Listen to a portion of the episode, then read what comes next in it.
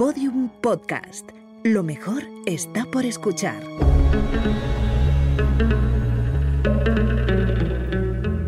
Dentro de la pirámide, con Nacho Ares, en Podium Podcast.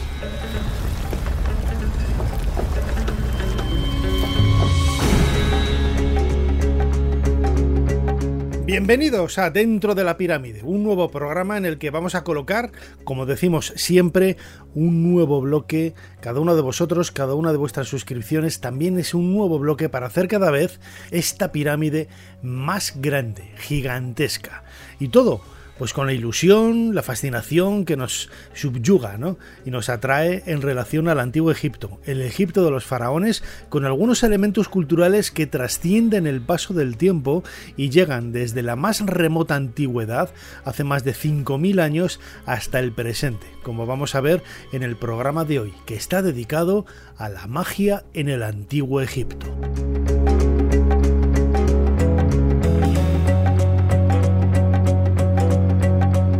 Recordad, como hacemos siempre, que Podéis seguirnos a través de varios agregadores de audio, especialmente la aplicación de Podium Podcast para escuchar todos estos programas en donde podéis dar al me gusta, suscribiros al canal, etcétera, y como decimos siempre también a través de ese canal de YouTube dentro de la pirámide, el mismo nombre, en donde solemos colocar elementos audiovisuales que complementan un poco el contenido de estos eh, audios, de estos podcasts. No queda más que dar las gracias de nuevo por estar ahí. Con toda la ilusión del mundo comenzamos un nuevo episodio aquí en Podium Podcast dedicado a la magia de los antiguos egipcios.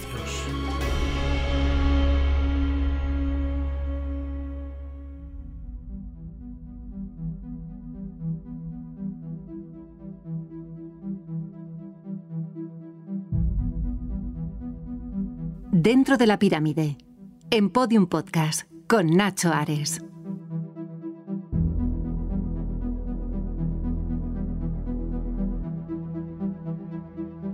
Cuando hablamos de culturas del mundo antiguo, hay algunos aspectos de esas civilizaciones, de esas sociedades, que queramos o no, tienen, como decía antes, vínculos muy estrechos con el presente.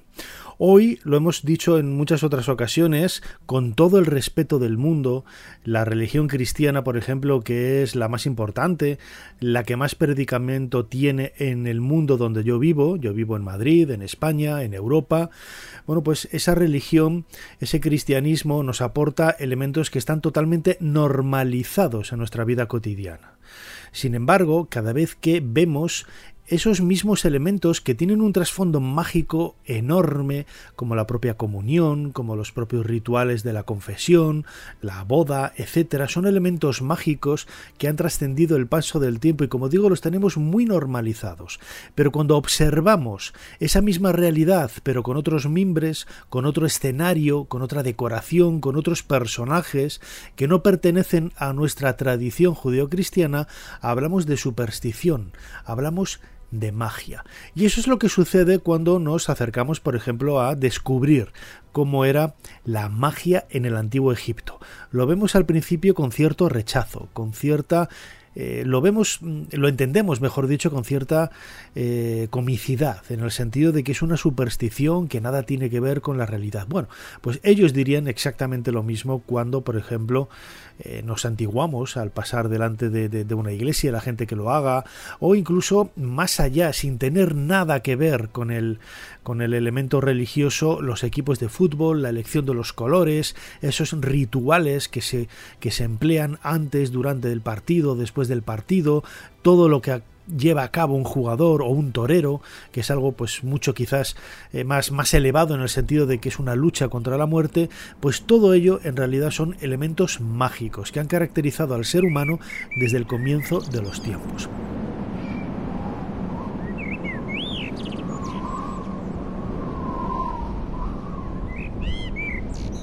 De una forma muy intensa, el paisaje, la naturaleza, el Valle del Nilo manifestó una serie de pautas que los antiguos egipcios supieron interpretar yo creo que de una manera correcta.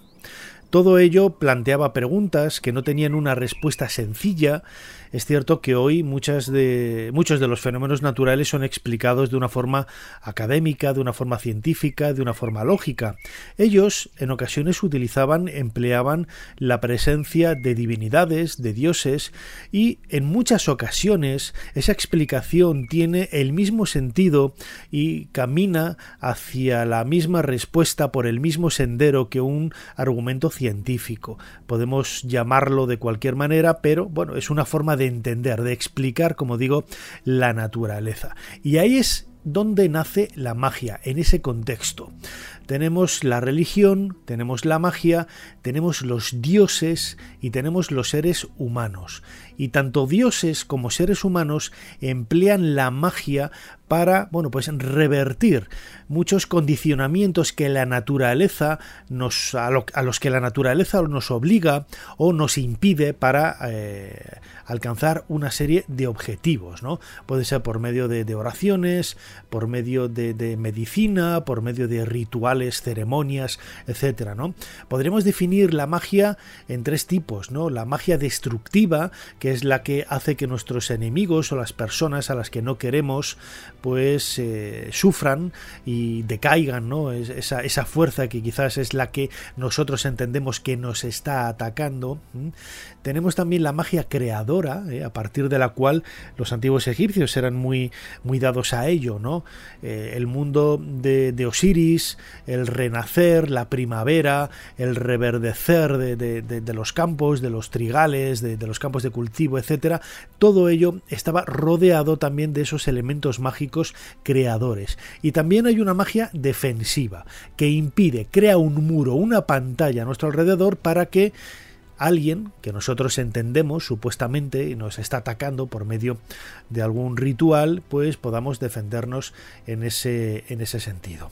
La primera mención de la, de la magia en un texto egipcio lo podemos leer en recopilaciones del Imperio Nuevo hacia el año 1400, 1500 antes de nuestra era, aunque hacen referencia a circunstancias sucedidas pues casi 600 o 500 años antes, en el Imperio Medio, en la dinastía X, durante el reinado de Mericarré. Un, un, faraón en donde esas instrucciones, llamadas instrucciones de Mericarré, el apartado 130 y 137, nos dice de una forma clara. La humanidad, el rebaño de Dios, está bien atendida. Él hizo el cielo y la tierra para su bien para ellos hizo las plantas y el ganado, las aves y el pescado para alimentarlos. Para ellos creó la magia como arma para alejar el golpe de los acontecimientos, cuidando de ellos día y noche. Este texto es una especie de, oda ¿no? a, la magia, una de esas herramientas más utilizadas por los antiguos egipcios, lo vamos a ver por medio de amuletos, por medio de sortilegios, todo, todo, todo, absolutamente todo, la elección de colores, la elección, la orientación de, de, las casas, de los templos, el momento del día en donde tú hacías algo, es muy parecido ¿no? a lo que hacían los romanos, que quizás es la cultura más supersticiosa y mágica del, del mundo antiguo. ¿no? Quizás los egipcios no llegaban a esa eh, paranoia prácticamente que tenían los romanos por absolutamente todo, controlarlo por medio de las supersticiones y de la magia, pero sí que es cierto que marcaron una serie de, de, cercos a partir de los cuales eh, podríamos eh, decir que la magia desempeñaba una función muy importante. ¿Dónde se recoge ese legado mágico? En los papiros, en los textos. Por desgracia, muchos de ellos se han perdido. Pero hay uno especial, hay uno que es realmente valiosísimo por el legado, por las huellas que han llegado hasta, hasta nosotros, que es el llamado libro de Zot, o libro de Yehuti, o libro de Tot, como queramos eh, llamarlo y Vamos a escuchar un fragmento de un documental de Discovery Max titulado precisamente El libro de Zot, en donde se nos aporta una información yo creo que valiosa sobre este extraordinario documento hoy desaparecido. Una leyenda habla de la existencia de un libro de magia desde hace 5.000 años. Fue el legado de un dios egipcio y contiene hechizos que pueden predecir el futuro. Se llama el libro de Thoth. Y su contenido es muy misterioso. El cristianismo se extendió por Europa. Las referencias a dioses paganos como Thoth y Hermes fueron prohibidas. La versión griega del libro de Thoth fue eliminada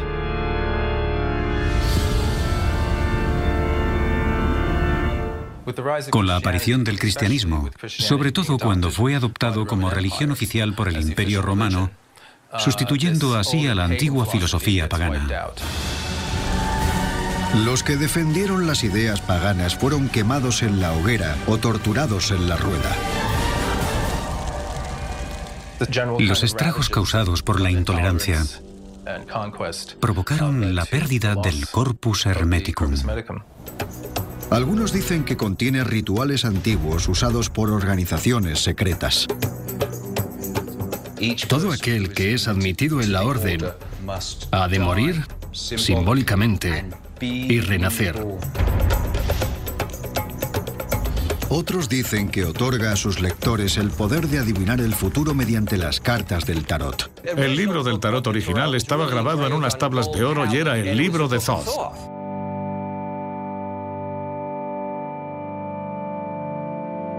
Dentro de la pirámide, con Nacho Ares, Podium Podcast.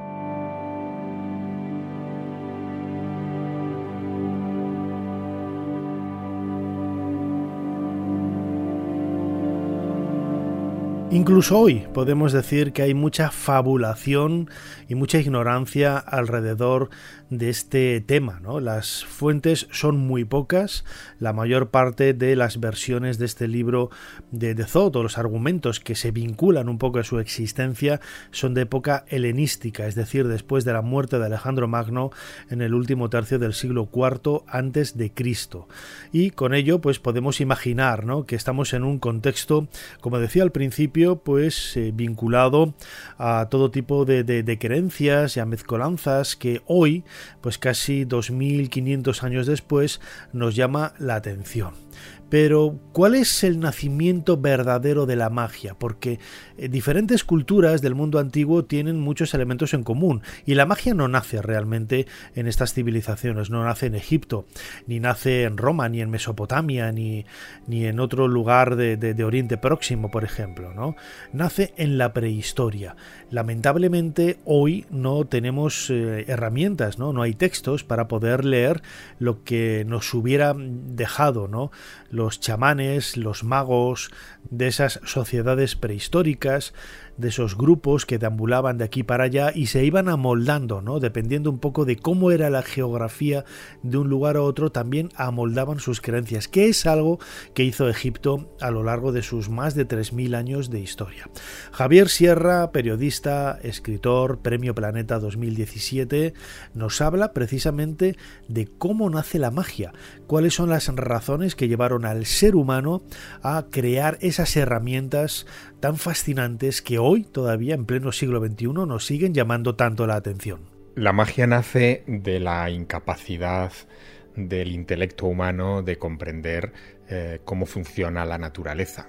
Eh, a partir de la visión de la enfermedad, de la muerte, de la desgracia, de la desgracia reiterativa, surge la necesidad de protegerse ante todas esas inclemencias de la vida con algún tipo de método profiláctico y ese método profiláctico indudablemente es la magia. La magia es la que nos salva de caer en la desgracia. Otra cosa es el tipo de magia que se aplique a, esa protección. Puede ser una magia que invoque a las fuerzas negativas de la naturaleza para contentarlas y buscando su eh, beneplácito, su protección, eh, beneficiarnos de, ese, eh, de, ese paraguas protector, estaríamos hablando de la magia negra, y hay otra magia que es una magia blanca que busca conectarse con las cosas buenas de la naturaleza para que salgan a nuestro rescate. Pero la magia es tan antigua probablemente como, como el sapiens, sino incluso como el Homo neanderthalensis, que también podemos sospechar que tenía sus ritos mágicos por algunas piezas que se han ido encontrando en estas últimas décadas en yacimientos arqueológicos del, eh, del Paleolítico.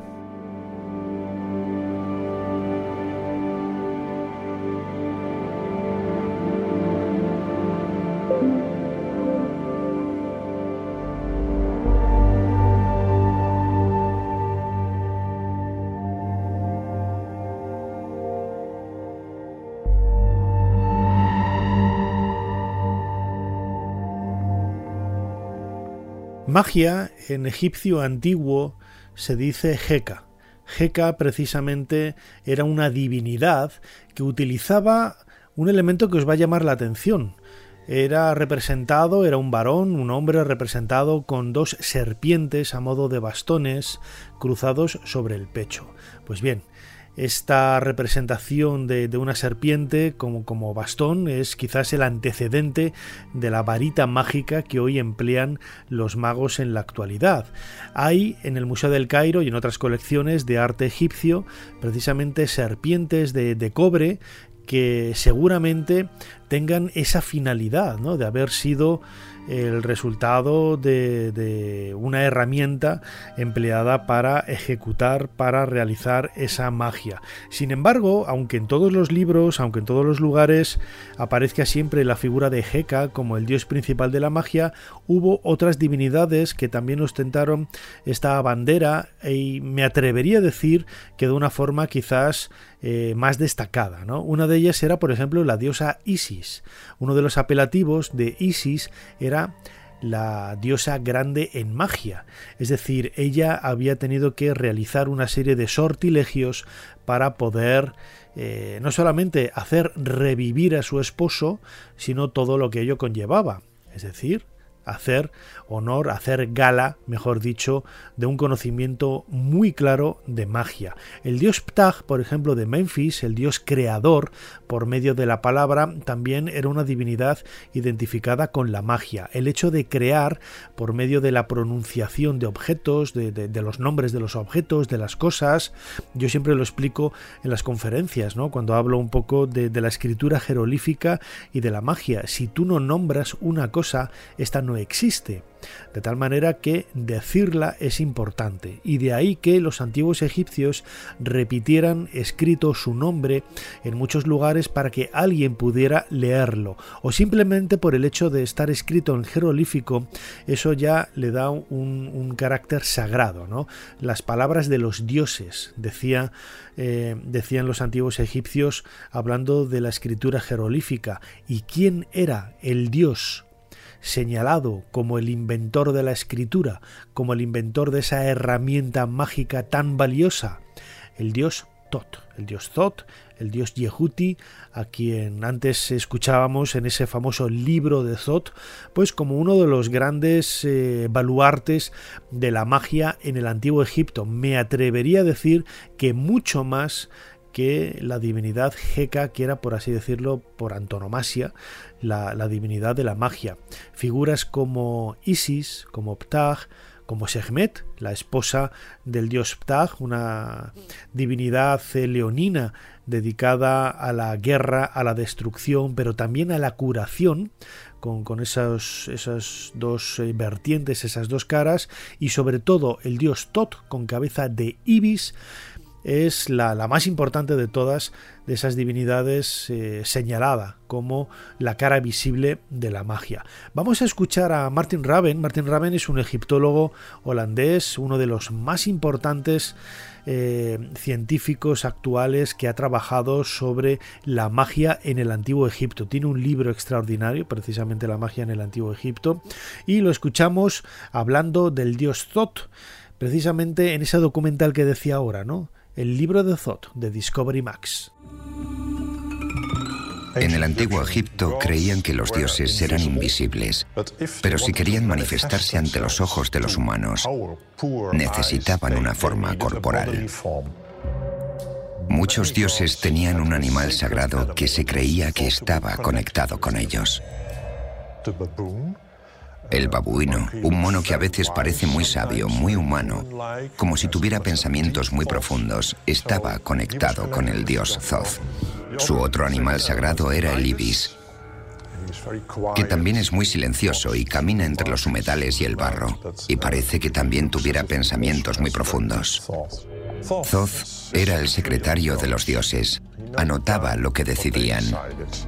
Así que se convirtió en el dios de la sabiduría y a veces también en el dios de la curación y de la magia.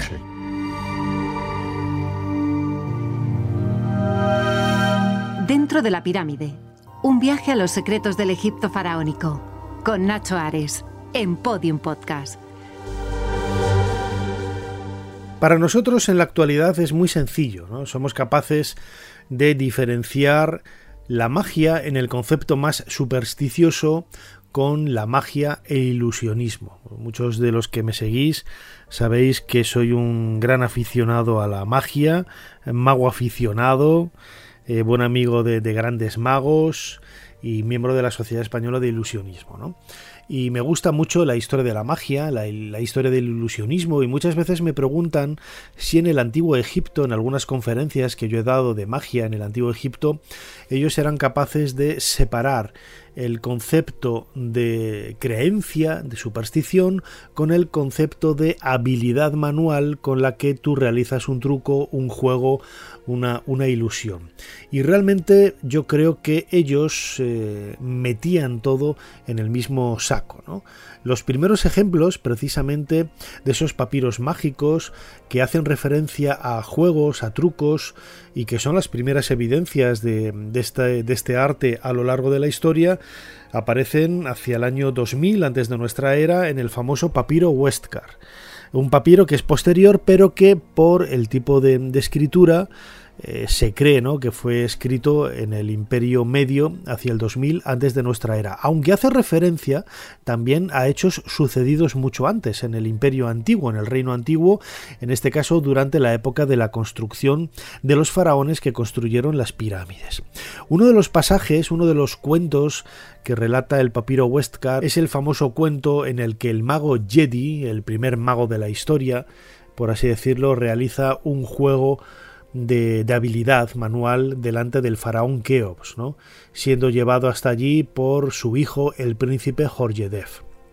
El juego que describe el papiro Westcar, hecho, realizado por, por Jedi, y que el trasfondo que vemos en este cuento, en este relato literario, no da a entender en ningún momento que, está haciendo un truco, pero que sí nosotros tenemos que eh, suponer que así es, ¿no? Porque es un juego que se sigue haciendo en la actualidad.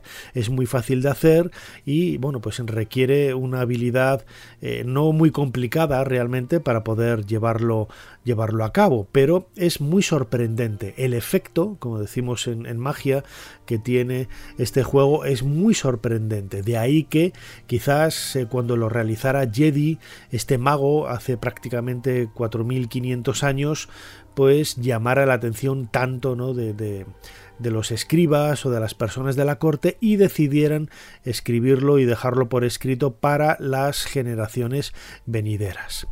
Así nos eh, dramatiza Julio López, nuestro compañero Julio López, este pasaje del papiro Westcar que ya pusimos hace un par de temporadas aquí en Dentro de la Pirámide.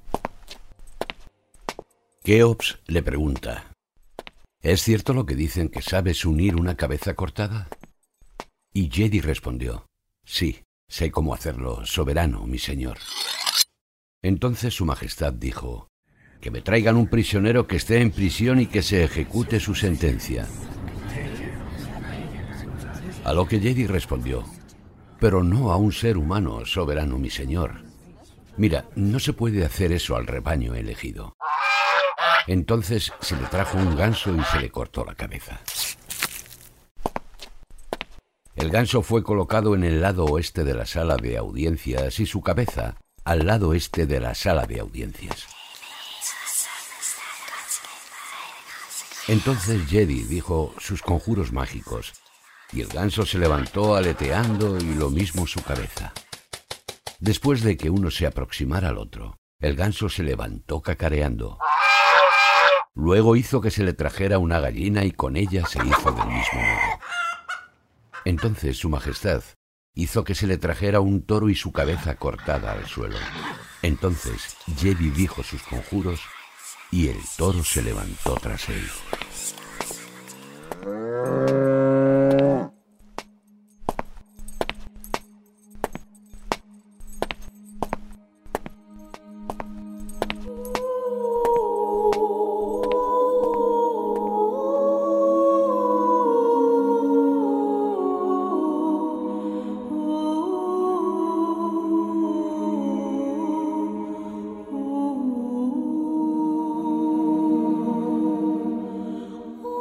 Otros relatos nos hablan de, grandes magos, algunos de ellos curiosos, ¿no? como por ejemplo el faraón Nectanebo, eh, de la dinastía 30, Nectanebo II, estamos hacia el año 359-341 antes de, Cristo, el, último faraón de la historia de los faraones, pasa a la historia como un gran mago. Y es entendido por la tradición clásica casi como un ancestro de Alejandro Magno. ¿eh? Él hacía magia destructiva, utilizaba barcos de cera para destruir a los enemigos, eh, colocándolos en una bañera, eh, se colocaba una capa incluso, ¿no? Es un elemento también que luego heredarán muchos magos, ¿no? Vemos la presencia de esa varita mágica, el dios Heka, con esa serpiente en, la, en las manos, esas dos serpientes, cada una en una mano, y también eh, la Nectanebo, ese último faraón de la historia de Egipto en la dinastía 30, decían que utilizaba una, una capa, ¿no? Son, son elementos que si le añadimos la chistera ya Nectanebo, pues se convertiría en un gran mago de eh, tipo Harry Kellar, eh, como uno de los grandes ilusionistas, o Howard Thurston del siglo XIX-XX en, Estados Unidos. ¿no? Todos estos elementos vemos que conectan de una forma muy clara ese concepto de magia o ilusionismo que también desentrañaban los antiguos egipcios cuando, cuando vemos que que se sometían a una realidad, a una realidad que para nosotros es muy sorprendente. ¿no? Muchos de estos eh, legados arqueológicos en realidad tienen poca, poco fundamento en el sentido de que son pocos, ¿no? los elementos relativamente poco numerosos, tampoco vamos a decir que sean pocos o nulos los, los objetos vinculados a la magia que han llegado hasta nosotros. A ver, realmente cualquier amuleto, cualquier eh, texto religioso tiene su componente mágico, pero me entendéis, ¿no? No son, no son eh, elementos eh, relacionados con, con, esa magia de, de, rituales, de, como decía Moisés, de voy a convertir el, el, agua del río Nilo en sangre, ¿no?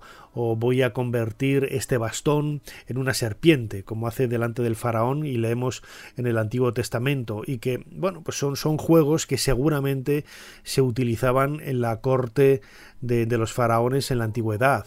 Eh, sabemos también por algunos testimonios de autores clásicos como algunas estatuas en los templos egipcios tenían una jarra de la que manaba agua, pero que en un momento dado podían empezar a manar eh, sangre, que era en realidad vino, bueno, pues una serie de, de mecanismos con vapor, que había por debajo de la base de esta estatua. ¿no? Todos estos eh, elementos mm, confluyen en el mundo helenístico hacia el, siglo IV, hacia el siglo III antes de, nuestra era y nos están llamando la atención sobre la importancia que tenía la magia en aquella época en, en el antiguo Egipto.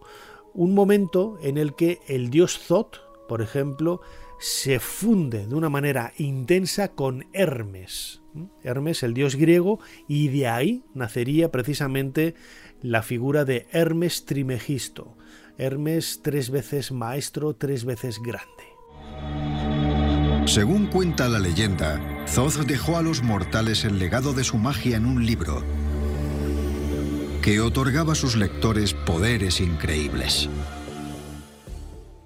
Según la literatura del antiguo Egipto, el libro de Thoth contiene una sabiduría mágica, esotérica y secreta que permitiría a un individuo comunicarse con los dioses, hablar con los animales y acceder al más allá. Tal era la reputación del libro de Thoth que su fama se extendió por el mundo antiguo el rey guerrero Alejandro Magno invadió Egipto. Les deslumbró esa civilización de edificios maravillosos, pirámides, estatuas, todas las cosas fabulosas que podemos ver hoy en día, pero que en aquella época estaban en todo su esplendor. Quedaron tan impresionados que adoptaron gran parte del credo egipcio, incluidos algunos de sus dioses. Uno de ellos era Thoth. Los griegos ya tenían la figura de Hermes, el dios que según creían era el patrón de lo que podríamos llamar ciencia. Era el inventor de la escritura. Así que se encontraron con la figura de Thoth, que según los egipcios también era el inventor de las matemáticas y la geometría, que les habían permitido construir las pirámides. Así que los griegos asociaron su figura de Hermes a la figura de Thoth del antiguo Egipto. Los griegos declararon que Thoth y Hermes eran el mismo dios. Se dice que también adoptaron el libro de Thoth y crearon una nueva versión, el Corpus Hermeticum. Pero en el nuevo libro se colaron influencias griegas. El texto egipcio original y el nuevo texto griego se confundieron. Y así, mientras la cultura griega engullía a la egipcia, el texto original de Thoth sencillamente desapareció.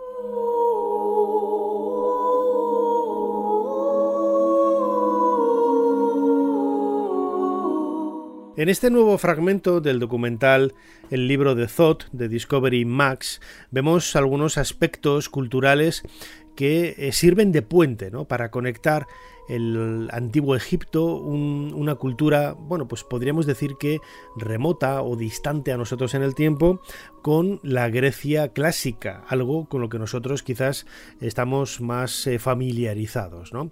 Y son elementos que han trascendido incluso desde el punto de vista mágico a nuestros días, no solamente a través de los libros convencionales en donde podemos leer eh, cómo era la vida cotidiana en Egipto y, ver que la, la magia pues tenía su influencia, sino también en, algunos aspectos culturales que hemos heredado por medio de la religión, del ritual cristiano por ejemplo, de, la misa, la, orientación de las iglesias que están orientadas hacia el este, el lugar por donde sale el sol, eh, hasta los años 60 la misa cuando el sacerdote la daba dando la espalda ¿no? a los feligreses y mirando el sol al amanecer, que estaba en la cabecera de la iglesia, todo eso son elementos que proceden de las religiones de culto solar, son elementos mágicos que quizá seguramente, me atrevería a decir que casi con completa seguridad, vienen influenciados de la tradición egipcia. Pero no son solo elementos que han llegado hasta nosotros por medio de, la, de esos vínculos con el cristianismo, sino también con la masonería. La masonería sí que es cierto que aunque nace en el siglo XVIII, eh, nace tarde, ¿no? En el sentido de que no es capaz de, tomar, o por lo menos no somos capaces de ver un vínculo directo entre la tradición faraónica y la propia masonería en el siglo XVIII. Hay más de mil años de, distancia, ¿no? Los Rosacruces, por ejemplo, también ellos, eh, bueno, pues presumen de ser herederos directos del, del mundo faraónico, de las tradiciones egipcias, pero en el momento en que te das cuenta, o mejor dicho, en el momento en el que ves lo que hacen, te das cuenta de que eso no tiene nada que ver con el antiguo Egipto, sino que es una recreación moderna de esa tradición eh, faraónica, una especie de, de quemetismo, ¿no? Hay una religión ahora que es los quemetianos, Kemet es el nombre, como sabéis, que tenía Egipto en la antigüedad, la tierra negra, por ese limo negro que dejaba el Nilo después de la, de la crecida, y, y esos quemetianos eh, intentan pues recrear un poco los rituales, las tradiciones, algo parecido a lo que hacía Om Seti, por ejemplo, a partir de los años 50 y 60 en el templo de Abidos, ¿no? Y bueno, pues una creencia totalmente respetuosa, eh, respetable y que, y que bueno, pues eh, tiene, su, tiene su grupo de seguidores. ¿no? Hay muchos masones que dicen que no, ellos han heredado directamente ese conocimiento de los antiguos egipcios, pero la inmensa mayoría de ellos reconocen que han tomado, bueno, pues quizás simbología, iconografía para bueno, pues proyectar sus propias ideas. Es decir, lo mismo que hicieron los cristianos cuando tomaron eh, simbologías de religiones más antiguas y de esta forma llegar al nuevo público, entre comillas, a los nuevos creyentes, pues de una forma más sencilla, ¿no? ¿Qué, mejor manera si tú estás acostumbrado a adorar al sol, pues si construyes tu iglesia orientada hacia la salida del sol, los que eh, te empiecen a seguir ahora lo van a comprender de una manera mucho más sencilla y, fácil. ¿no? Pues los masones hicieron algo parecido con esta tradición. Lo escuchamos de nuevo en un fragmento de este documental, el libro de Thought de Discovery Max. Puede que no seamos capaces de señalar los vínculos históricos concretos, pero podemos decir que los rituales y el propósito fundacional de la francmasonería se remontan al antiguo Egipto. Como los hombres del Renacimiento antes de ellos, los primeros masones quedaron cautivados por la visión más activa que tenía Zoz de la humanidad. La Grecia clásica y Egipto eran consideradas la cuna de la civilización, de cosas como la ciencia y las matemáticas, que por ejemplo eran la base de la arquitectura. Los masones los consideraban los cimientos del arte que habían dejado atrás. Así que sentían una tan reverencia por cualquier cosa de la época clásica y del antiguo Egipto. Para plasmar esa reverencia, los masones adoptaron símbolos egipcios. Importaron cosas como la esfinge, las pirámides y lo que tuviera que ver con Egipto. Ahora nos encontramos en la sede de la francmasonería en Londres. Y la logia número 10 es un soberbio ejemplo de arquitectura egipcia contenida. Hay copias del libro de los muertos de los egipcios en las paredes y columnas, cuyos pilares están decorados con flores de loto. Y lo que es más importante, los masones se centraron en una parte en concreto del Corpus Hermeticum. Era un ritual que todos los masones tenían que pasar. Y según creían, provenía directamente del antiguo Egipto. Era el ritual del renacimiento. Todo aquel que es admitido en la orden ha de morir simbólicamente y renacer como una nueva persona. Y esta idea del renacimiento es una idea central en los libros de Thoth, en el Corpus Hermeticum. Thoth vuelve a aparecer en todo su esplendor, igual que ante los antiguos egipcios, como la figura que otorgaría todo el conocimiento al iniciado y le garantizaría su personal inmortalidad.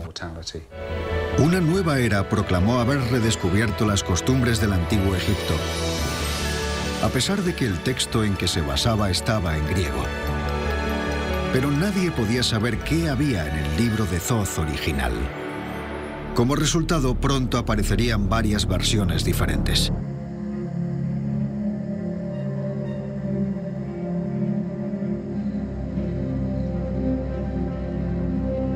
La estética egipcia ha fascinado, ¿no? Desde la antigüedad hasta nuestros días. Los propios romanos se vieron cautivados en muchas villas, en, Pompeya, en la península itálica. Vemos referencias muy claras a esa influencia, eh, podríamos decir casi que egiptomaníaca. ¿no? El propio Herón de Alejandría, eh, este sabio de, Egipto que nos dejó en algunos de sus libros quizás las referencias más claras ¿no? de cómo funcionaban esas máquinas, esos elementos mágicos que él veía en el siglo I, ¿no? después de Cristo, y que son, son máquinas y ingenios. Antes mencionaba, por ejemplo, lo de la estatua de la divinidad que tenía un vaso eh, del que manaba agua y de pronto pues manaba vino. Eh, también habla de otros mecanismos para abrir puertas, ¿no? Eh, de, forma automática en los templos y bueno, todo ello debía de, de sobrecoger, ¿no? Al, a, los asistentes ¿no? a, estos, a estas ceremonias, a estos rituales y también todo ello es lo que influyó de una manera muy clara, muy clara en los inicios de la magia y el ilusionismo, pues a finales del siglo XIX y comienzos del XX. Antes hablaba, por ejemplo, de Harry Kellar, eh, quizás uno de los pioneros fue Stoder, eh, un coronel, el llamado coronel Stoder, nacido en 1831 y fallecido en 1866, que fue el primero ¿no? en hacer de juegos de, magia con una estética, eh, podríamos decir que egipcia. Eh, hay eh, William Robinson, más conocido como Chun Lin Su, un personaje oriental. Él era americano, pero se hacía pasar por un chino. Él utilizó muchos elementos de, estética faraónica. Howard Thurston. Ramsés el Grande, ¿no? Un, mago de origen polaco que triunfó en, en, el Reino Unido. Bueno, pues todo ello, todo ello nos está hablando de una influencia muy grande, muy grande de la magia egipcia en todos sus sentidos. Antes hablaba magia creadora, magia para defenderse, pero también magia destructiva. Y quizás nosotros nos hemos quedado con, con esa última acepción, ¿no? La magia destructiva. ¿Y cómo ha llegado hasta nosotros? Por medio de la historia de las maldiciones. Es curioso, ¿no? Que quizás eh, la magia egipcia al final se reduzca a una, una superstición, a una creencia. Eh, me lo han preguntado muchas veces, ¿no? Yo no creo en la maldición de los faraones. Yo he estado infinidad de veces en la tumba de Tutankamón o incluso en tumbas que se acababan de abrir.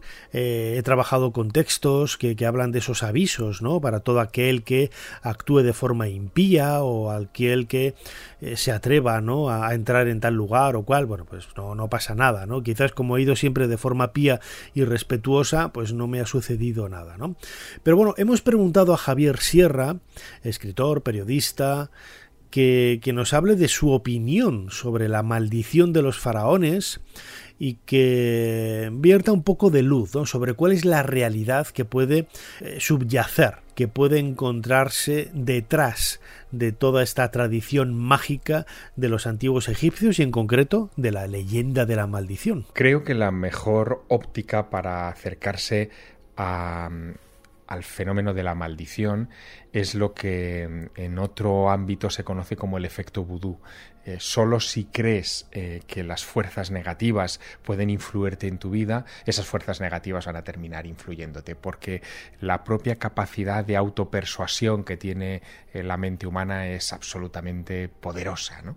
por lo tanto, la manera de blindarse ante una maldición, y aunque parezca una obviedad, no lo es tanto, hay que practicarlo, es no creer en las maldiciones.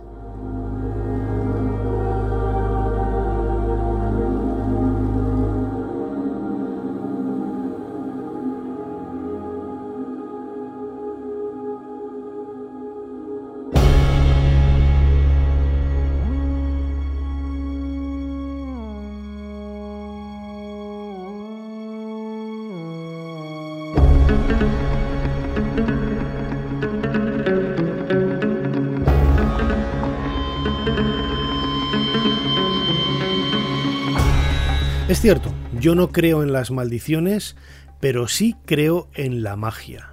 La magia que nos ofrece el antiguo Egipto y que permite que soñemos con un mundo fascinante, con una cultura asombrosa de la que tenemos tantísimo que aprender y con la que podemos eh, disfrutar durante generaciones y generaciones porque su sabiduría y su magia, valga la redundancia en este caso en relación con el contenido de este episodio, es absolutamente única. Llegamos al final de nuestro episodio de hoy, dedicado, como hemos dicho, a la magia en el antiguo Egipto, y solamente nos queda cerrar las puertas de esta pirámide para concluir este programa mágico.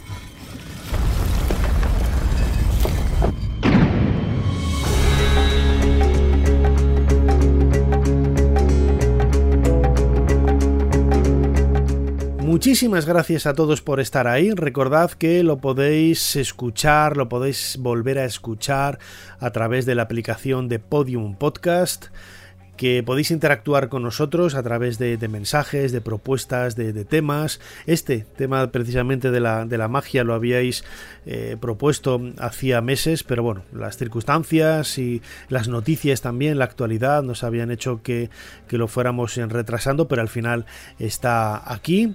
Y no me queda más que daros las gracias por estar ahí. Recordad nuestro canal de YouTube dentro de la pirámide nos seguimos escuchando aquí, dentro de poco, dentro de la pirámide. Hasta pronto. Dentro de la pirámide, en Podium Podcast, con Nacho Ares.